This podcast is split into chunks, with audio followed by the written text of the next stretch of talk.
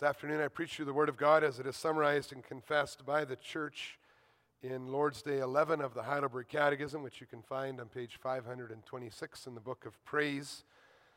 As a church, we're considering the meaning of the confession that we make together. We have also already considered God the Father and our creation.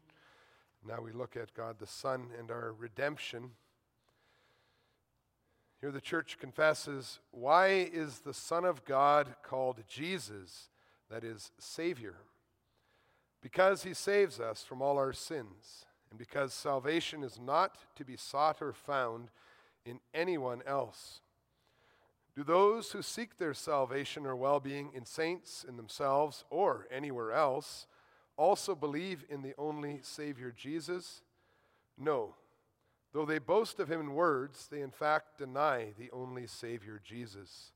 For one of two things must be true. Either Jesus is not a complete Savior, or those who by true faith accept this Savior must find in him all that is necessary for their salvation.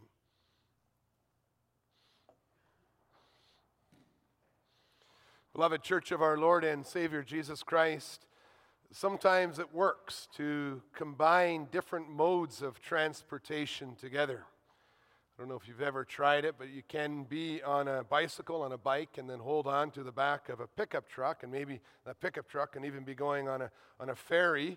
And if the truck is going slowly enough, you can merge these two or three ways of transportation together.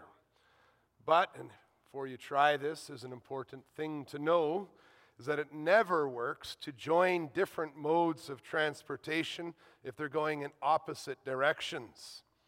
If the only way out of a wildfire zone is on a train that is going in the opposite direction of the way that you want to go, you either have to change your direction and get on the train or stay in the wildfire. It's an either-or situation. And the Bible tells us that when it comes to our salvation, there is only one way, and that is through Jesus Christ. For as Acts 4, verse 12 says, there is no other name under heaven given to men by which we must be saved. And our confession emphasizes that the Son of God was given a name, which means Savior, to reveal to us that he is the only Savior.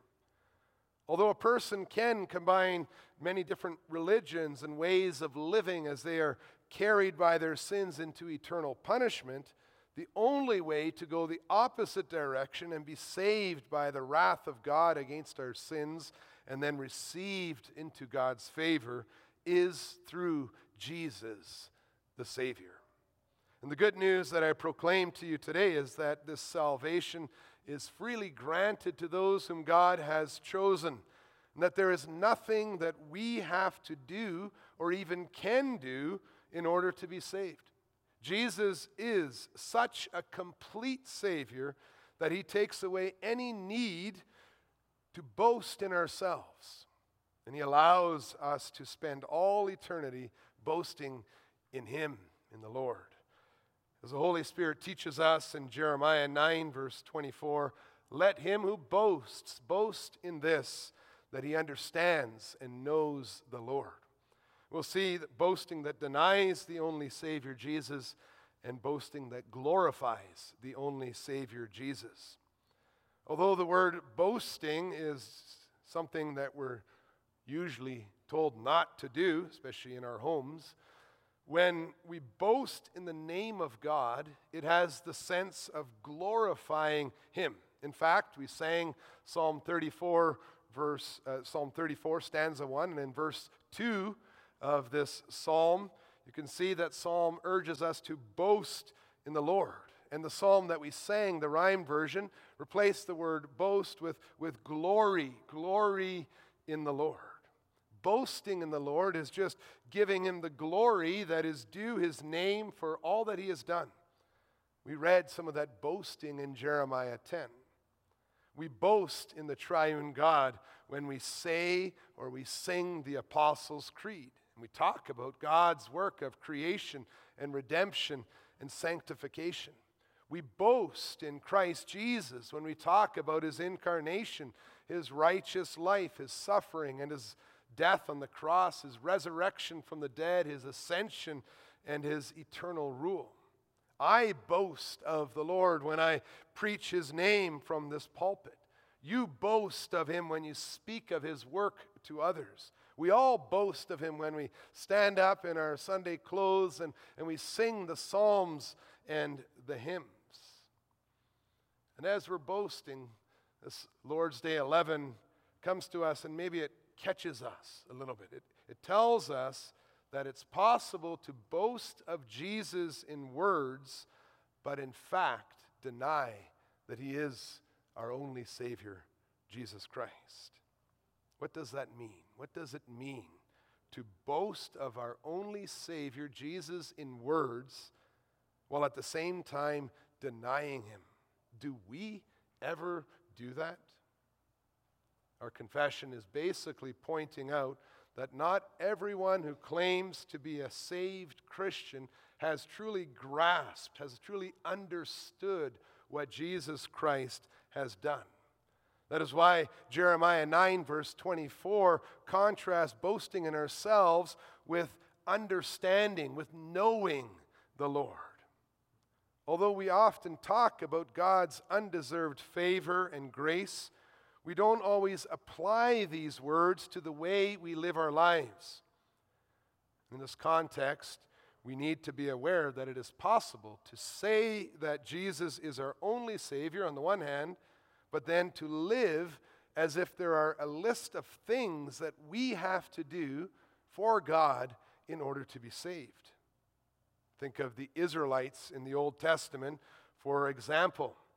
Although they confess that there is only one God and that he is the one who saves them, every time they turned to an idol or an idol of one of the so-called gods of the nations around them, every time they adopted the thinking of the nations around them, they were showing that they didn't believe that the one God they were worshiping could save him all by themselves.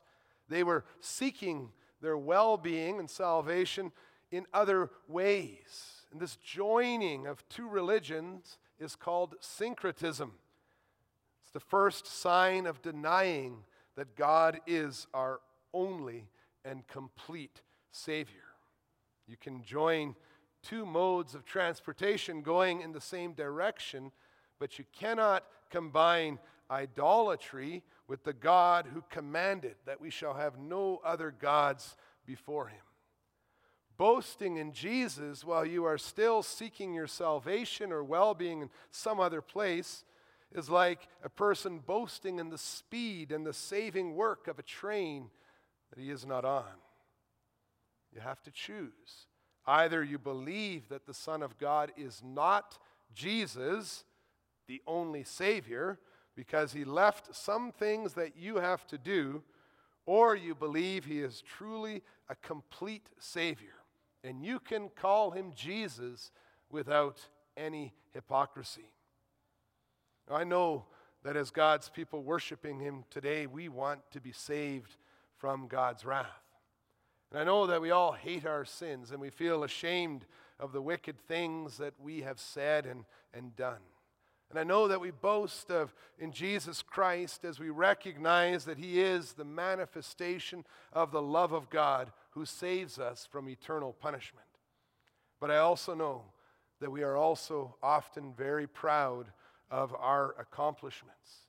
And it's very difficult for us to believe Paul when he says that all our works are like useless garbage when it comes to our salvation. Although we have been socially conditioned to hold our tongue because people get annoyed when our boasting interrupts their boasting, we do love to receive praise for any good things we or our children have done. We like people to see that we are wealthy. We like people to see that we are strong.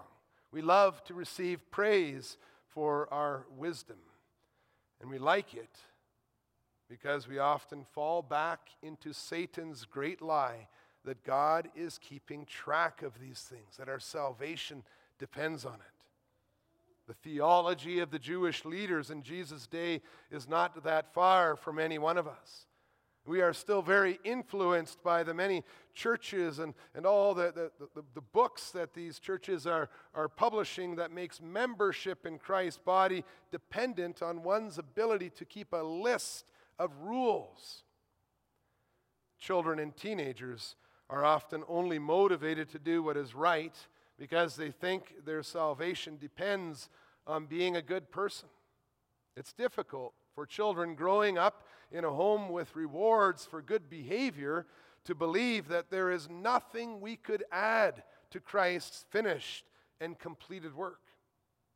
And then when we get older, we often show the same misunderstanding, but we switch it around and we focus on the consequences of the wicked things that we have done.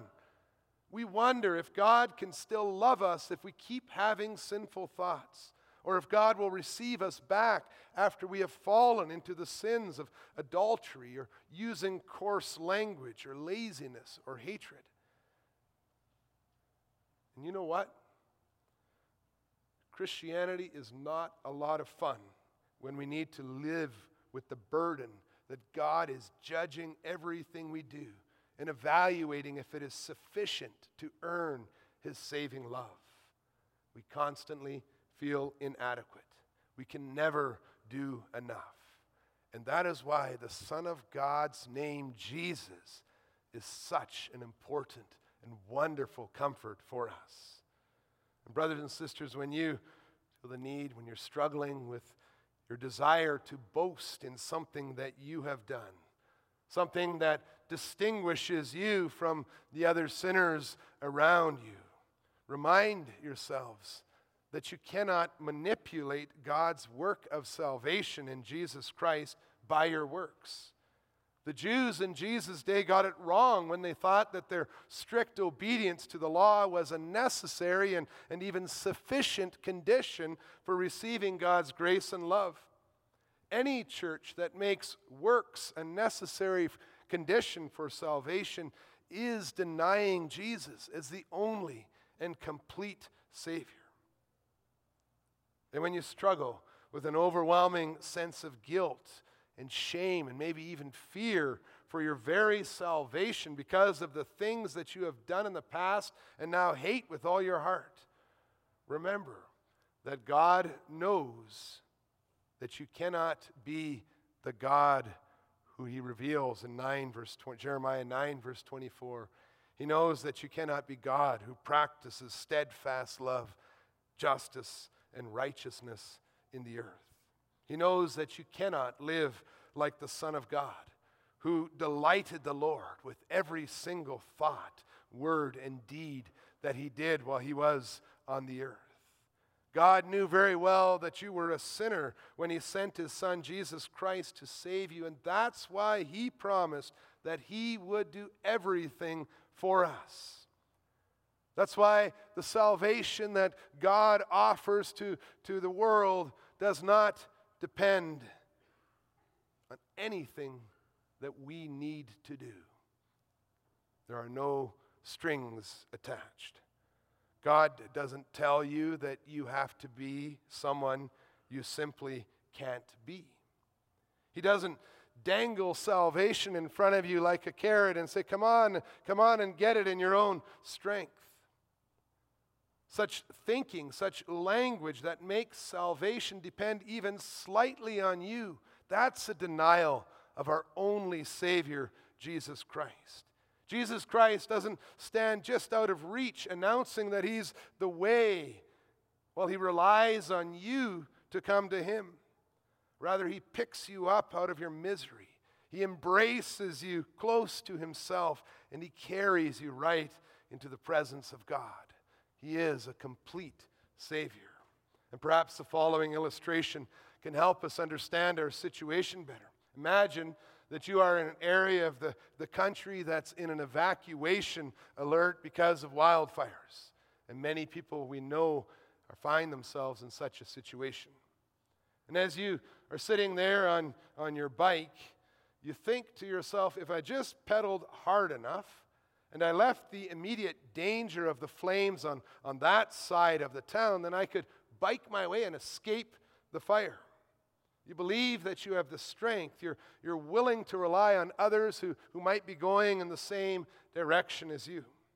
But shortly after you take off, you imagine a helicopter lands beside you, and the pilot tells you that he just surveyed the situation and there was no way you could escape in your own strength. Not only are you heading directly into a much worse fire, but the distance is too great for you to make it on your own strength. The firefighters tell you that there is only one way, and that is to go through the fire on the train that will get you through to the other side. And so there you are, and you have two choices. Ignore the instruction of the firefighters, reject their idea of a free ride out, or abandon your bike and abandon your own attempts and climb on to the train that promises to carry you through the flames to safety. You see, you can't go in two directions at once. You can't bike one way and be carried on the train the other way. The gospel offer and call to submission is like that. It's only when we entrust ourselves completely to the Lord as our only Savior that we will be saved. The repeated mention of God's grace in the Scriptures makes it very clear that the Lord wants His people to constantly remain humble before Him. Humble, dependent, reliant, submissive.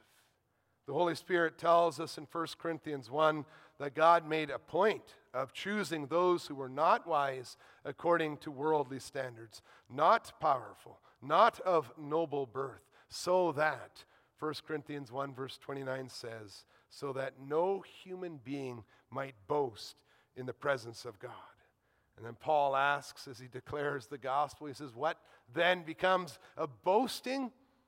It is excluded. There is only one boast that is fitting on the lips of a Christian. It's not a boasting of ourselves or in any man, but it is to boast in the Lord. If we confess that Jesus is our Savior, we will boast of Him with our words. We will live in a way that is consistent with our confession. There's boasting that glorifies the Son, our only Savior, Jesus Christ. The gospel message that we confess is that whether or not we have been saved has been determined long before we were born. And there's nothing we can do, good or bad, that can change God's plan for us. Jesus laid down His life for those whom the Father had decided would spend eternity with Him. God reached down into a common humanity that had equally plunged themselves into sin, and He gave life to dead sinners by working faith in our hearts and uniting us to His Son, Jesus Christ, the Savior. This gospel declaration is extremely exclusive. It comes with the clear statement that either Jesus is a complete Savior or He is no Savior at all, because God does not do partial work. He doesn't make it possible for our salvation to depend even slightly on our own works, because He knows that if He did, no one would ever be saved. He knows our hearts. And if we truly believe that Jesus is the only Savior, then nothing we have ever done or feel we need to do can have a bearing on whether or not we will be saved.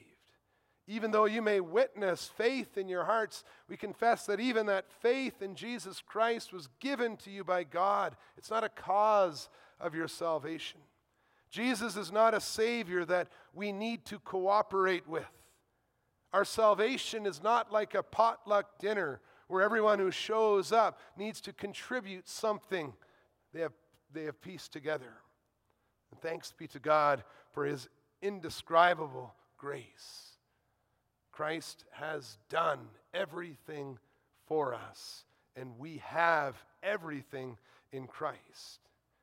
And once we have completely stopped boasting in pride and people and ourselves or anything else, then we're able to boast in Jesus, the complete Savior.